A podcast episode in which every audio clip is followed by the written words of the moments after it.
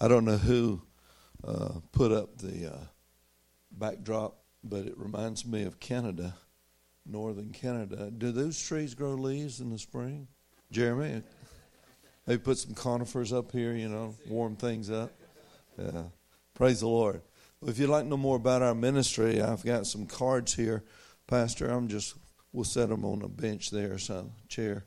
And if you'd like to be in touch with us, there's an email there, there's a telephone number. I'm never there to answer the telephone, but I do check my email. If you'd like to receive a monthly newsletter that has our teachings in it and also opportunities to be involved, please pick up a card and email us, tell us your name and LifePoint and your email address. Please print, don't write, I can't read it. And we'll try to stay in touch with you. Amen. If you'd like to be on our newsletter list, you can also put that information on a piece of paper or something in the service and give it to Karen or I or Pastor, and we'll be glad to put you on that. Amen. Well, I just want you to know that you've got a great pastor. He's looking over you, and he's watching out for you, because when I contacted him just last week, I believe it was, that I had an opening today, and I'd be glad to come and share. He called me back, and what he was doing, he was grilling me to find out who I was and how I preached and what I taught and those kinds of things, and not many pastors do that. A lot of them either say no, or they'll say, sure, come on. And I have invitations from all over the world to come and do crusades and conferences and preach in churches, and a lot of them are coming from Africa. And I just write them back and I said, you're doing a very foolish, unwise thing, inviting someone you don't know anything about to come speak to your people. I could split your church. I could take away your position. I could take all your money. And you don't know who I am. And so I suggest you not do this unless you have a relationship with someone. And so, Pastor, even though I've been delivering wood to him for 4 years, he still wanted to know a little bit more about me. And then I gave him a teaching on a podcast, and he listened to part of that and called me back and said, I want you to preach that at my church. And so here we go. You're going to get it. Amen? So if you will, turn in your whatever you use. Do you put the verses up? I don't know. Do you do that here? No? Okay. Well, turn in the old book to Colossians chapter 1, and you'll be able to follow along with me there. If I can get this thing to work. New technology and old guys, I'm just not sure. Thank you for allowing me to come, and thank you for praying for us and helping us to do what we do. We are excited about what God's doing. Every time my wife shares, she shares something different every time. And there are certain things that she always shares. But I sit there to just have a trip down memory lane thinking, oh, my God, I've been privileged over the last 34 years to do this and to go these places and allow the Lord to use us in whatever it is he's wanting to do, from miracles and healing, miracles in church growth, miracles in relationships. I've got a few people that have written me and said, you prayed for me to get pregnant, and I was never able to get pregnant, and I just want you to know I'm pregnant. And I said, okay, no, anybody with this anointing pray for my wife. Never, ever. Not at our age. I do have a goat named Pauline in Romania. No, it was Poland, wasn't it? We bought a goat because they had this lactose intolerant child, and so we bought a goat so they could have goat milk, and they named it after me. So praise the Lord. All right. In Colossians 1, verse 13, I'm going to start at the end and move back to the beginning, all right? But I want to talk about discipleship this morning, and I will illustrate this. I will borrow a few stools here because I'm going to need it for my illustration. And since I'm up here, everybody should be able to see everything, all right? I'm very unorthodox. In Colossians 1:13, it says this, "For he," meaning Jesus, "rescued us from the domain of darkness and transferred us to the kingdom of his beloved Son." Now that tells us something. If we read between the lines, that tells us something. It tells us that there are two kingdoms that exist in the world. I know there's the kingdom here and the kingdom there and the kingdom back there, but those are man-made kingdoms. There are really only two kingdoms in the world, the kingdom of God and the kingdom of darkness, or the kingdom of Satan. And each one of those kingdoms has a leader, a king. And Jesus, of course, is the leader, the king of kings, and he rules over the kingdom of light, the kingdom of God. Then you have Satan, who is kind of a sub-king. I hate to call him a king, maybe a prince, but he is head over the kingdom of darkness. Amen? So if you look at these two leaders, there's quite a difference between them. Jesus, he's light, he's love, he's goodness, he's kindness, he's peace, he's joy. He loves you. He loves those who are in his kingdom, and he also loves those who are not in his kingdom. He came to die for all mankind. For God, his Father, so loved the world that he gave his only begotten Son. He loved us while we were yet ungodly or unlovable. However, Satan, who is the leader of the kingdom of darkness, well, he's just a terrible person. He's a thief that comes to kill, steal, and destroy everything that you have and everything that you are. He has other names. He's the dragon. He's also known as the great deceiver, the father of lies. Why would anybody in their right mind want to be under his leadership?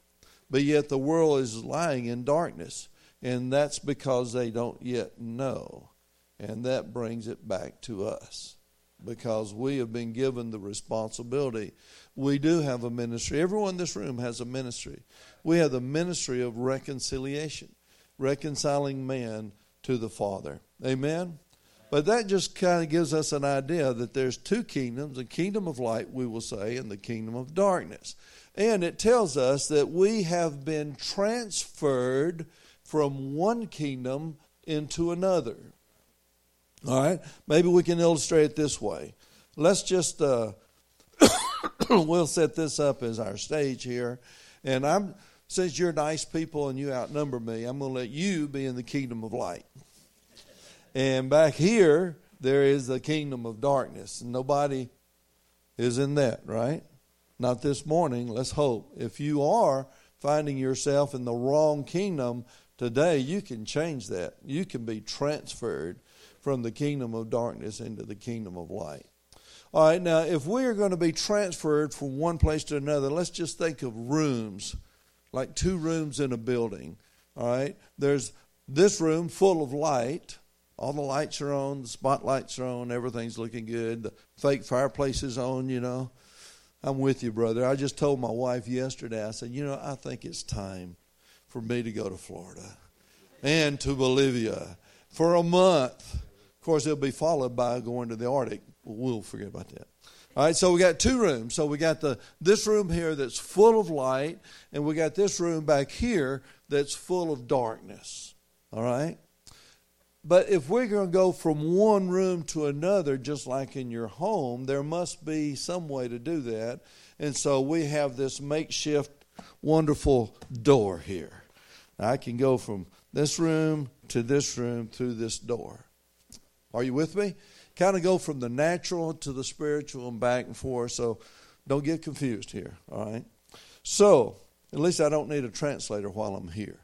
When I go up north sometimes, they don't understand my southern accent. They're trying to give me a translator, and I can see something going, what'd he say? Whatchamacallit? I don't understand. But there's the door. All right, now, God wants us to be transferred from this room to this room. And Jesus has made a way for that. In fact, the Bible in one place tells us that Jesus is the door.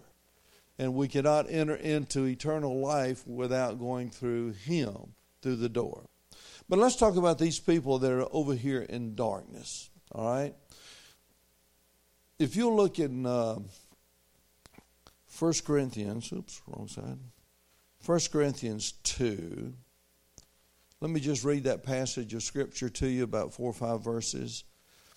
It begins this way: "But just as it is written, things which eye has not seen, and ear has not heard, and which have not entered the heart of man, all that God has prepared for those who love Him."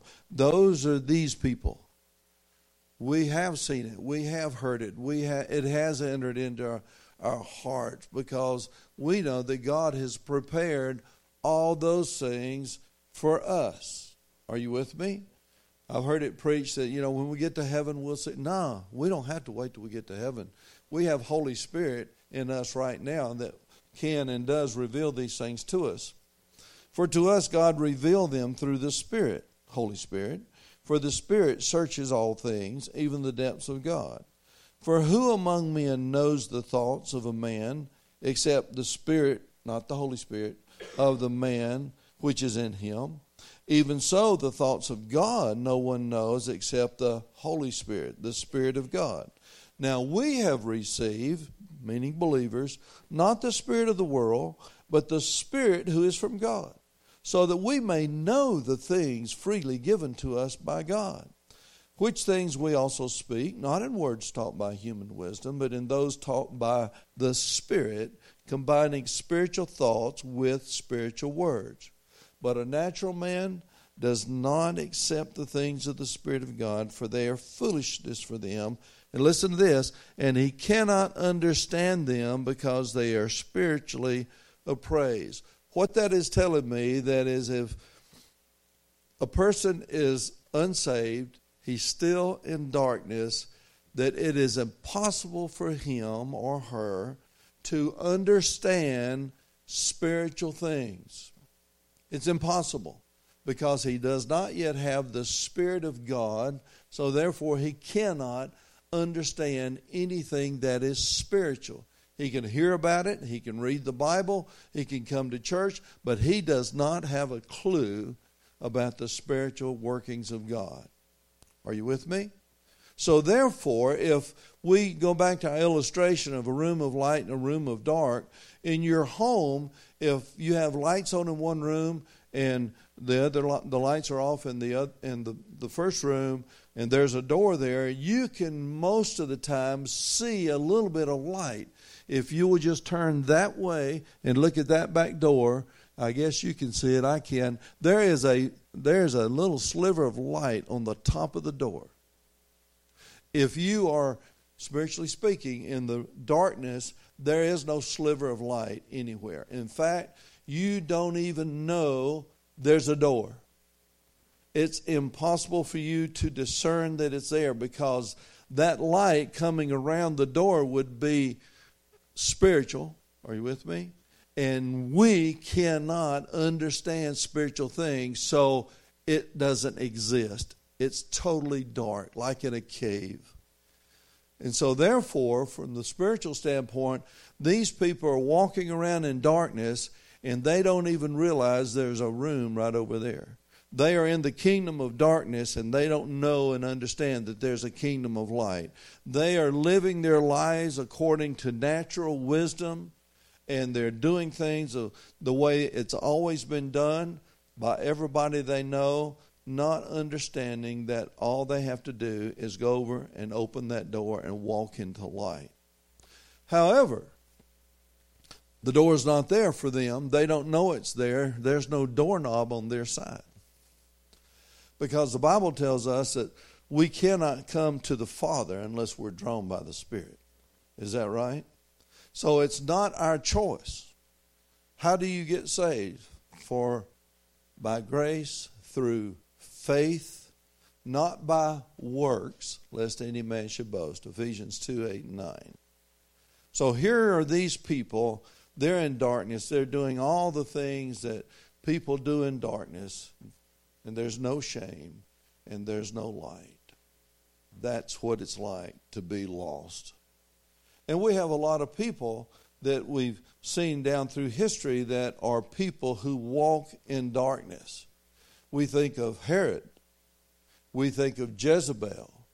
We think of all the bad people in the Bible. we think of Stalin, we think of Hitler, we think of Larry Nasser, who just abused all those young Olympic girls. We think of those kind of people and we think, well, those are the kind of people who live in darkness.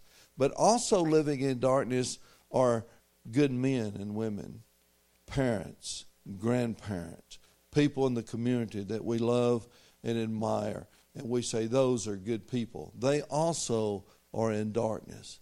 The Bible says there's none good, no, not one. But yet by their standards, that's a good person. Now, I hate to say this, but when it comes to considering those people over here, most of the church don't have any love for them. They don't want to be around them. They hate them.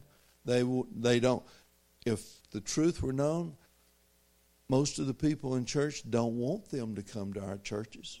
In fact, there are certain churches that if a woman walked in and she was not dressed like them, they would ask her to leave.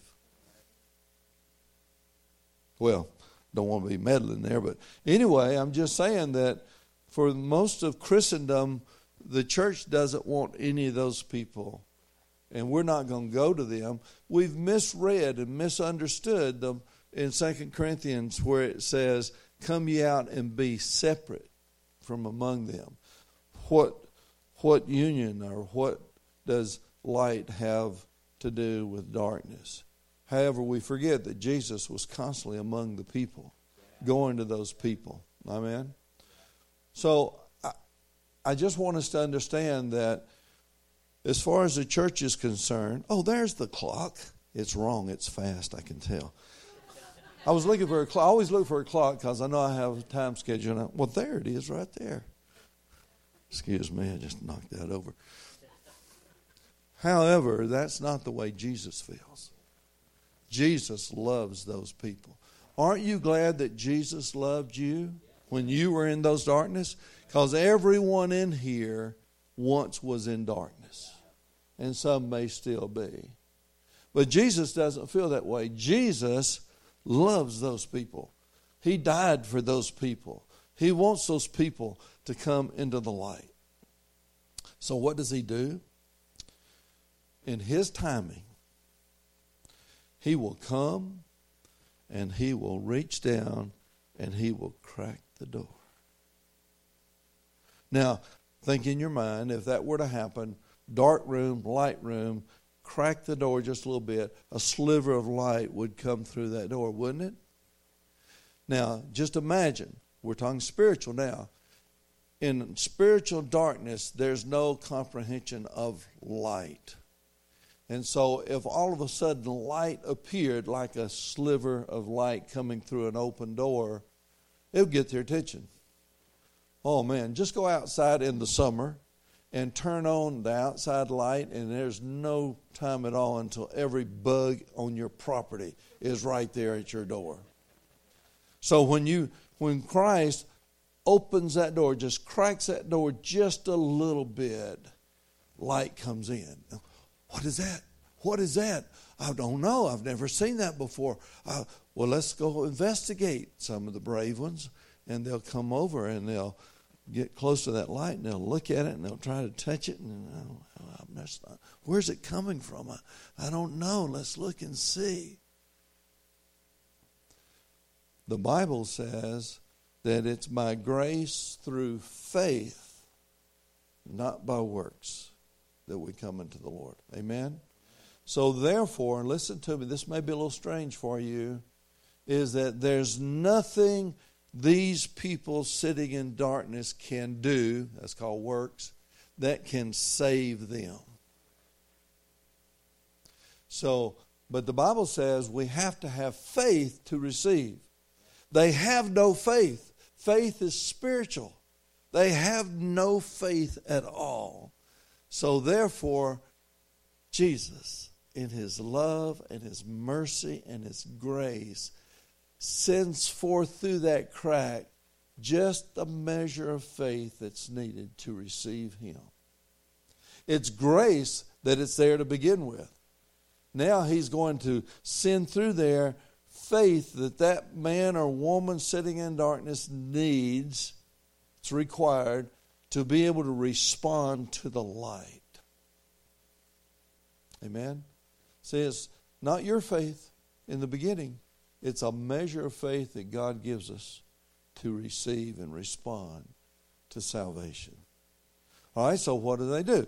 Well, they come and I'm drawn to this. I don't understand it. It's totally foreign to me, but I need to escape the darkness and go into the light. Remember your salvation. Remember how it happened. We have all these stories in here. Okay?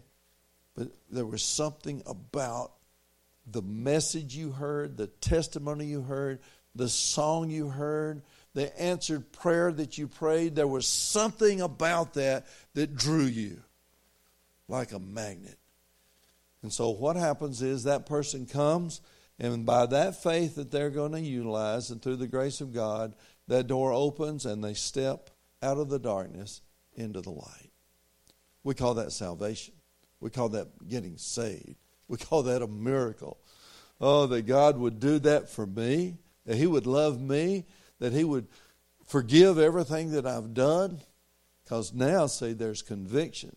Back here, there was no conviction in the darkness. But when that light came through, conviction came through it, and love. And that person comes, and they stand on the threshold, and they stop. They do not go any farther without discipleship. Are they saved? Yes. They have responded by faith and grace, and they have left darkness, but they stop on the threshold. Is he in the light? Is he in the darkness? Is he in the light? Is he in the darkness?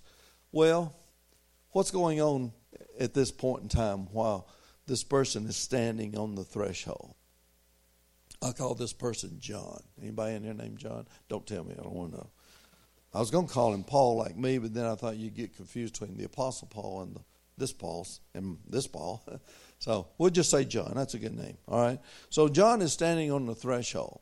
Now, two things are happening during this part of the process. Number one, Satan's angry. He's mad. He doesn't want to lose you. He doesn't want to lose John. So he's going to do everything he can to tempt John back into the darkness. Amen? You remember when you got saved? All those little temptations that came? At the same time, he's going to use John's former acquaintances who are still sitting in darkness to try to get him back, to change his mind. So there's going to be those that will make fun of him. Look at John. He's a Christian now. I guess he's going to go to church, and he's going to give his money, and he's going to quit doing this and doing that. Oh, John, you're a Christian now. Well, how does John respond to that? Well, John doesn't know how to respond to that because he's not been over here yet to understand spiritual things. So John is going to do what John has always done, depending on his personality. He's going to take care of business. He's going to step back off the threshold, and he's going to take care of business. Amen? Well, there's other things. There's addictions that John has been involved in. There's sexual relationships he's been involved in. And all those temptations are pulling at him and trying to get him back out of the light and slam the door. And so what happens is many of us, don't raise your hand, many of us from the light and from wherever our experience is now, we look at this new so-called Christian who says he's a believer, but yet he still acts the same way he's always acted. So how can you call that person a Christian when he's fighting and whoring and being addicted and falling into things? How can you call him a Christian? Be careful we don't judge. Be careful we don't judge. And it's tempting to judge that person like that. There's another thing that's going on while he's standing on the threshold, and that is this. There are others. The door's open, right? He's standing in the threshold. The door's still open, so light is continuing to go through. And there are other people back here who are being drawn to that light, just like John was. But they don't know what Christianity looks like. But they know that John has decided to be saved, to enter into the light. And they think, oh, John's a Christian, so that must be what Christians are like. That must be the way they talk. That must be the way they act. John's a Christian, and we are wanting to be Christians also. We're being drawn by the same faith and by the same grace. And so we're still here. We're not quite to the threshold yet. And we're seeing John, our example of Christianity.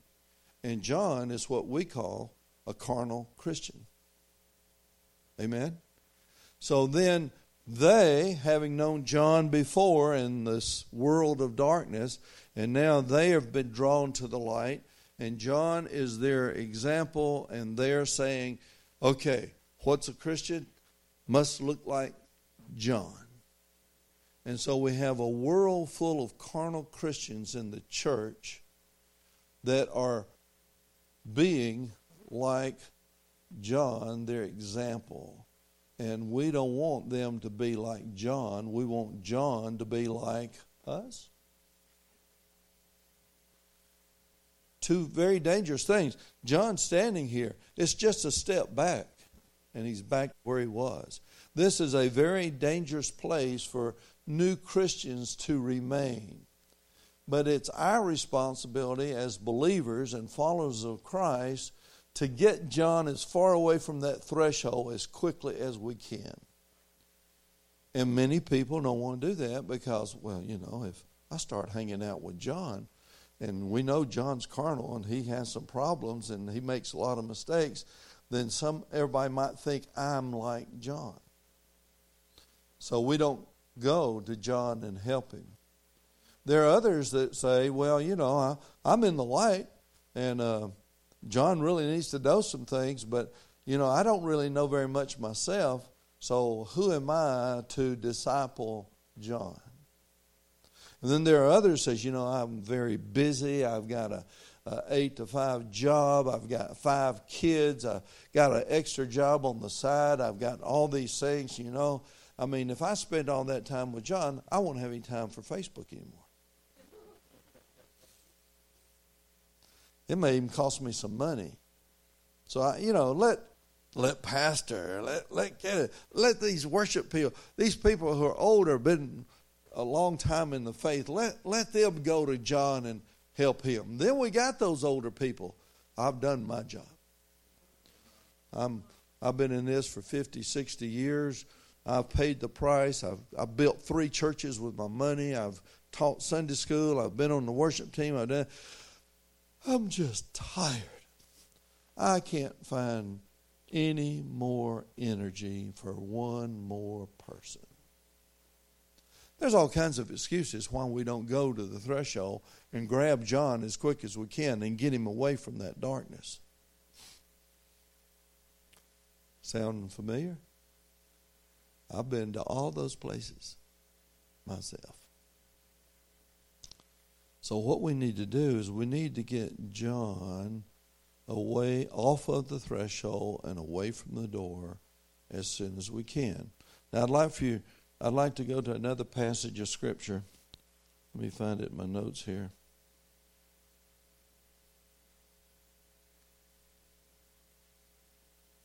In Matthew 28:19-20, it's what we call the Great Commission.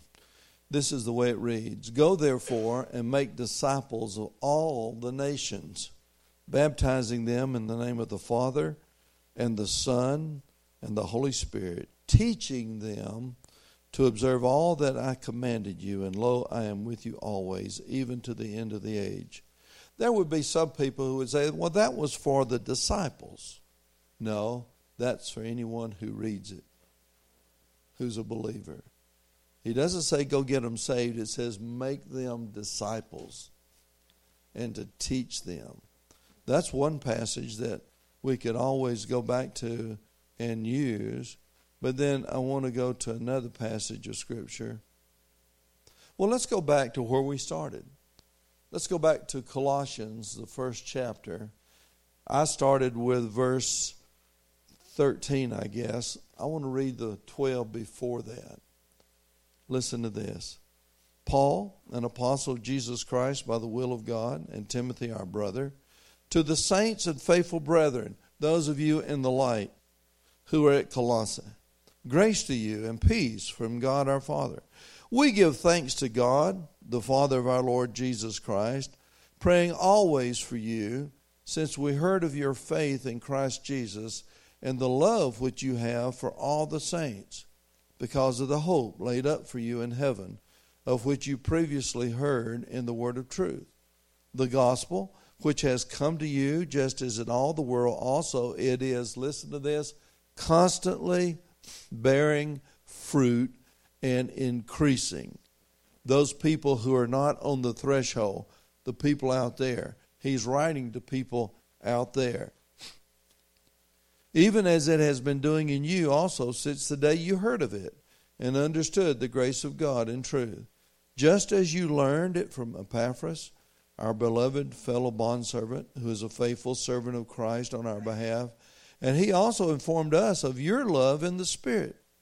Now listen to this prayer, and if you want to pray a prayer for Karen and I, this is the prayer we would like for you to pray for us. For this reason also, since the day we heard of it, we have not ceased to pray for you and to ask that you may be filled with the knowledge of His will and all spiritual wisdom and understanding, so that you will walk in a manner worthy of the Lord out there, to please Him in all respects out there, bearing fruit in every good work and increasing in the knowledge of God out there, strengthened with all power according to His glorious might, for the attaining of all steadfastness and patience, joyously giving thanks to the Father who has qualified us to share in the inheritance of the saints in light. Wow. That is what we should be doing for this person and for the next step and the next step and the next step. See, there are steps. In Mark 4:20, after the parable of the sower has been explained to the disciples, he ends it with this, and those are the ones on whom seed was sown on the good soil, and they hear the word and accept it and bear fruit 30, 60, and 100-fold. You see, this is zero. On the threshold is zero. We don't want new believers to stay at 0 or at 5 or at 10 and following. We want them to move forward to that 100-fold return. So what's the difference? What's the difference between 30? Now I'm going to get rid of my door. What's the difference between 30, 60, and 100? Well, it's arbitrary. I might come up with something you wouldn't come up with, but there's growth. There's spiritual growth. If we start at 0, right there on the threshold, we're brand new Christians, we've just entered into the faith, and hopefully someone is going to come and disciple us, befriend us, accept us, all with all of our blemishes, and help us to become what God wants us to be, then we start this journey from 0, and we begin all the way up to, let's just say, 30. Well, what's that look like? Well, what did you do when you became a Christian? First of all, you had a love you never had before. You had some understanding. You didn't have very much wisdom, but you had love. Because, see, the Lord tells us He has something against us because we've done what? Left our first love. So we know that there's love there, and there's love for everybody. I don't know about you, but I was going around telling all my friends about what happened to me. You need to get saved. You need to get saved. Well, you ain't crazy. What's going on? No, you really need to get saved. You just don't understand. Come, go to church with me. And a lot of times we think that's the epitome of Christian services. Invite somebody to come to church. So Pastor Josh can preach to them. They'll hear the gospel, and they get saved. Wait a minute. I know the gospel. I could tell them myself. Oh, no, that's too much work. But anyway, so they begin to read the Bible. Somebody gives them a Bible. They buy a Bible, and they start reading the Bible in Genesis or in Matthew. And maybe it would be good for someone to come alongside them and say, you know, let's start in John. Let's start in First John, the whole book of love. Let me talk to you about the parables of Christ. Here, read this tonight, and I'll get back with you, and we'll discuss it. That sounds like discipleship. But anyway, in that first stage is reading the Bible. We may throw a penny or a quarter or a dollar in the plate from time to time. We might begin praying, you know, before we go to sleep or when we first get up in the morning or maybe just before mealtime. But we'll begin to pray a little bit. We really don't know how to pray, so we need somebody to model it for us so we can at least know how to do it. So we've got some of these things going on, and every time we read something in the Bible and obey it, we take a step. We grow a little bit. Every time we begin to pray for people and maybe give some money, attend church, change our worship songs that we listen to. Not that I'm not talking about hymns and worship. I'm talking about, well, I don't even know who any of the new singers are. I'll use Blake Shelton. Everybody knows about Blake Shelton on The Voice, so I'll use him. But anyway, as we begin to replace the worldly music with music that edifies us and builds us up, we begin to grow. And now sometime, some it's faster than others, we'll get up here to this 30-fold return. All right?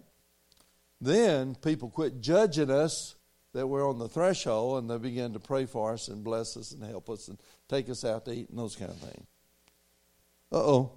And then you got the 30-fold. I didn't turn it over far enough. The 30-fold. Now we are learning about the things in the Bible. We're actually trying to accomplish what it says we should do. We find out about gifts of the Holy Spirit or fivefold ministry, or we get a good teaching on stewardship, and we find out that God does really bless us when we give. The more we give, the more He blesses.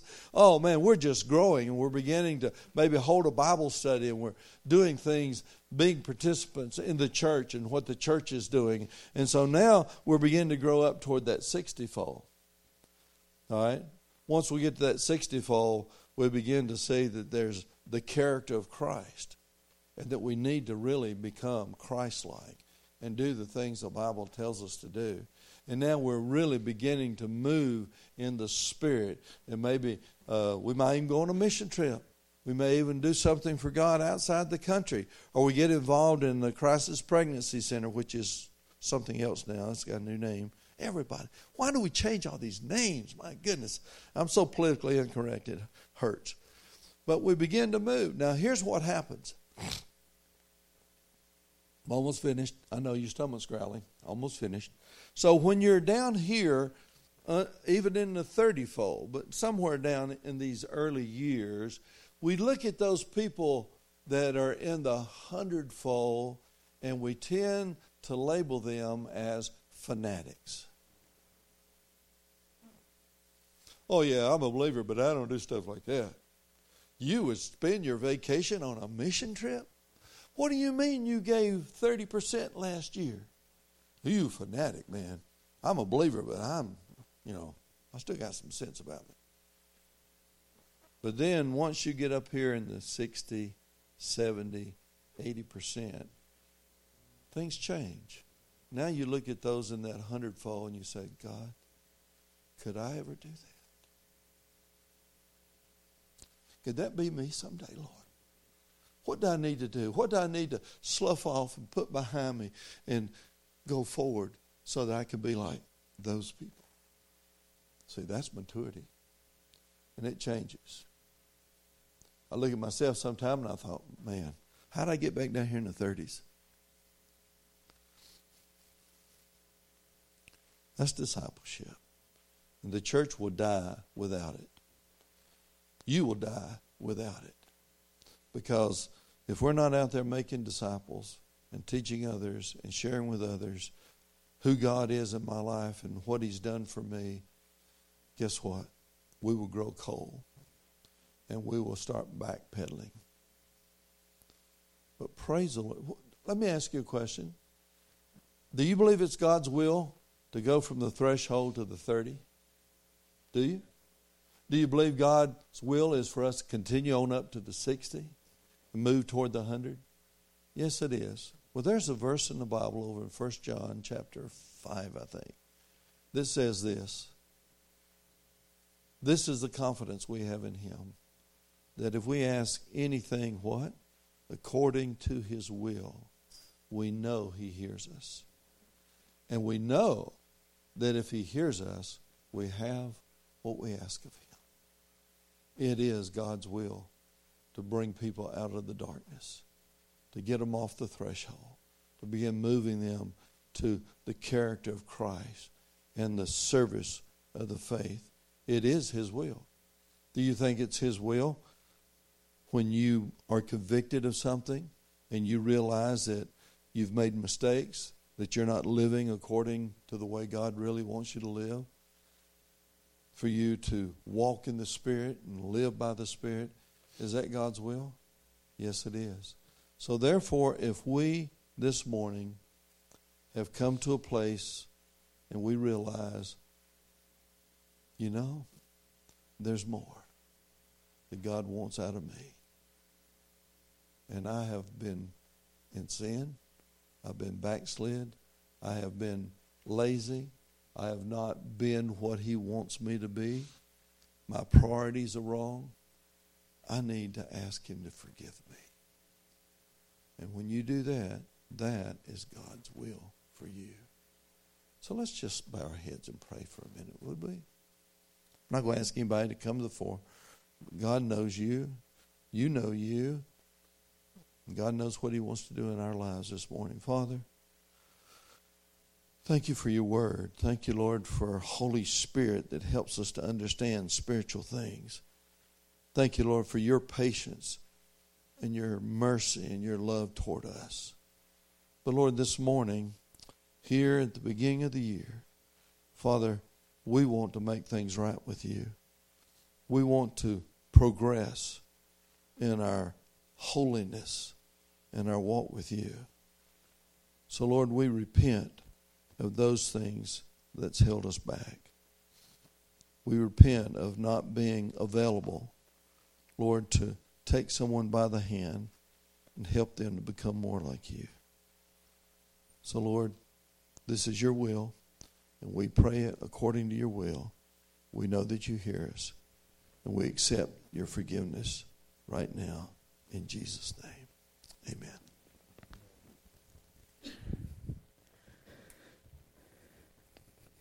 Amen.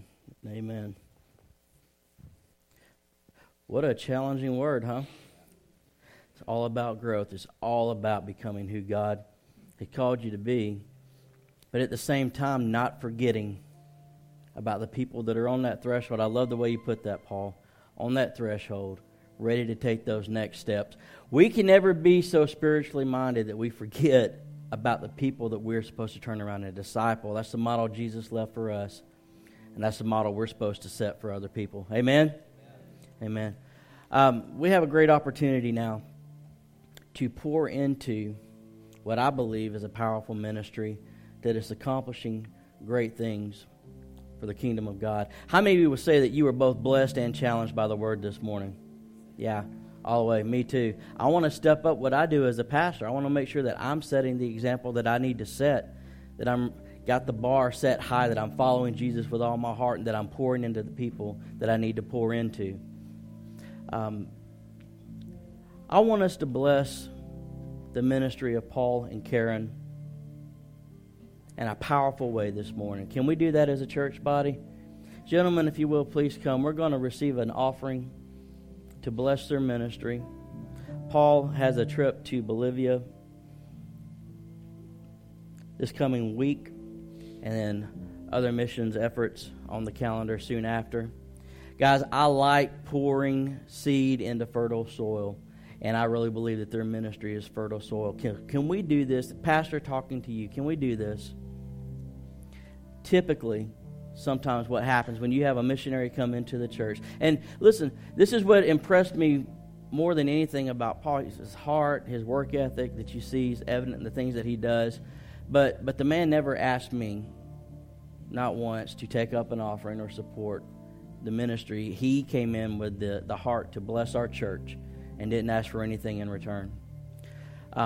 Sometimes churches can have missionaries come in or guest speakers come in, and we don't do a good job of pouring into their ministry. I want LifePoint Church to be a church that's a generous church, not just in our offerings here or what we do for the community. I believe that God can use what we do this morning in pouring into the ministry of Paul and Karen. I believe that God can take this and impact the lives of tens, maybe even hundreds of thousands of people before this is all said and done. We have the moment now. We have an opportunity now to make an impact in the lives of people that we're never going to see, in a country that we may never have an opportunity to go to. But we have an opportunity now to help send someone who's going to go there and train and equip people to make a difference in their own land. What a powerful opportunity we have, amen? Yeah. Guys, I want to challenge you to give and to give big this morning to support their ministry. Even if it means skipping lunch after church today. What better thing could we find to pour our money into than to invest into the ministry of two quality people like this who are making a difference in the kingdom of God? Amen? So I want to challenge you to give with vision, to give with a big heart. If you have writing a check, you can go ahead and make that check out to LifePoint Church for Invading the Darkness. And what we're going to do is take this offering, we're going to cut Paul and Karen one big check out of everything that's given today. Okay? If you want to give online, it's fine, you can do that. If we caught you off guard and all you've got is a piece of plastic in your pocket, but you want to give, you can give on the app. Or if you want to right now, you can text. If we can put the text to give information up on the screens, I want to give you an opportunity to do that just in case you don't have a checkbook or the extra cash with you right now. I want to make sure you don't miss out on the opportunity to give and give in a big way to invest in this ministry. Paul and Karen didn't ask me to do this, but I do know this. It's our responsibility as a local church to make sure that we are sending missionaries abroad, funded and fully equipped to do what God has called them to do. Amen? Yeah. So now's not the time to be selfish. Now's the time to give sacrificially and with vision and with passion. And I believe God will bless you.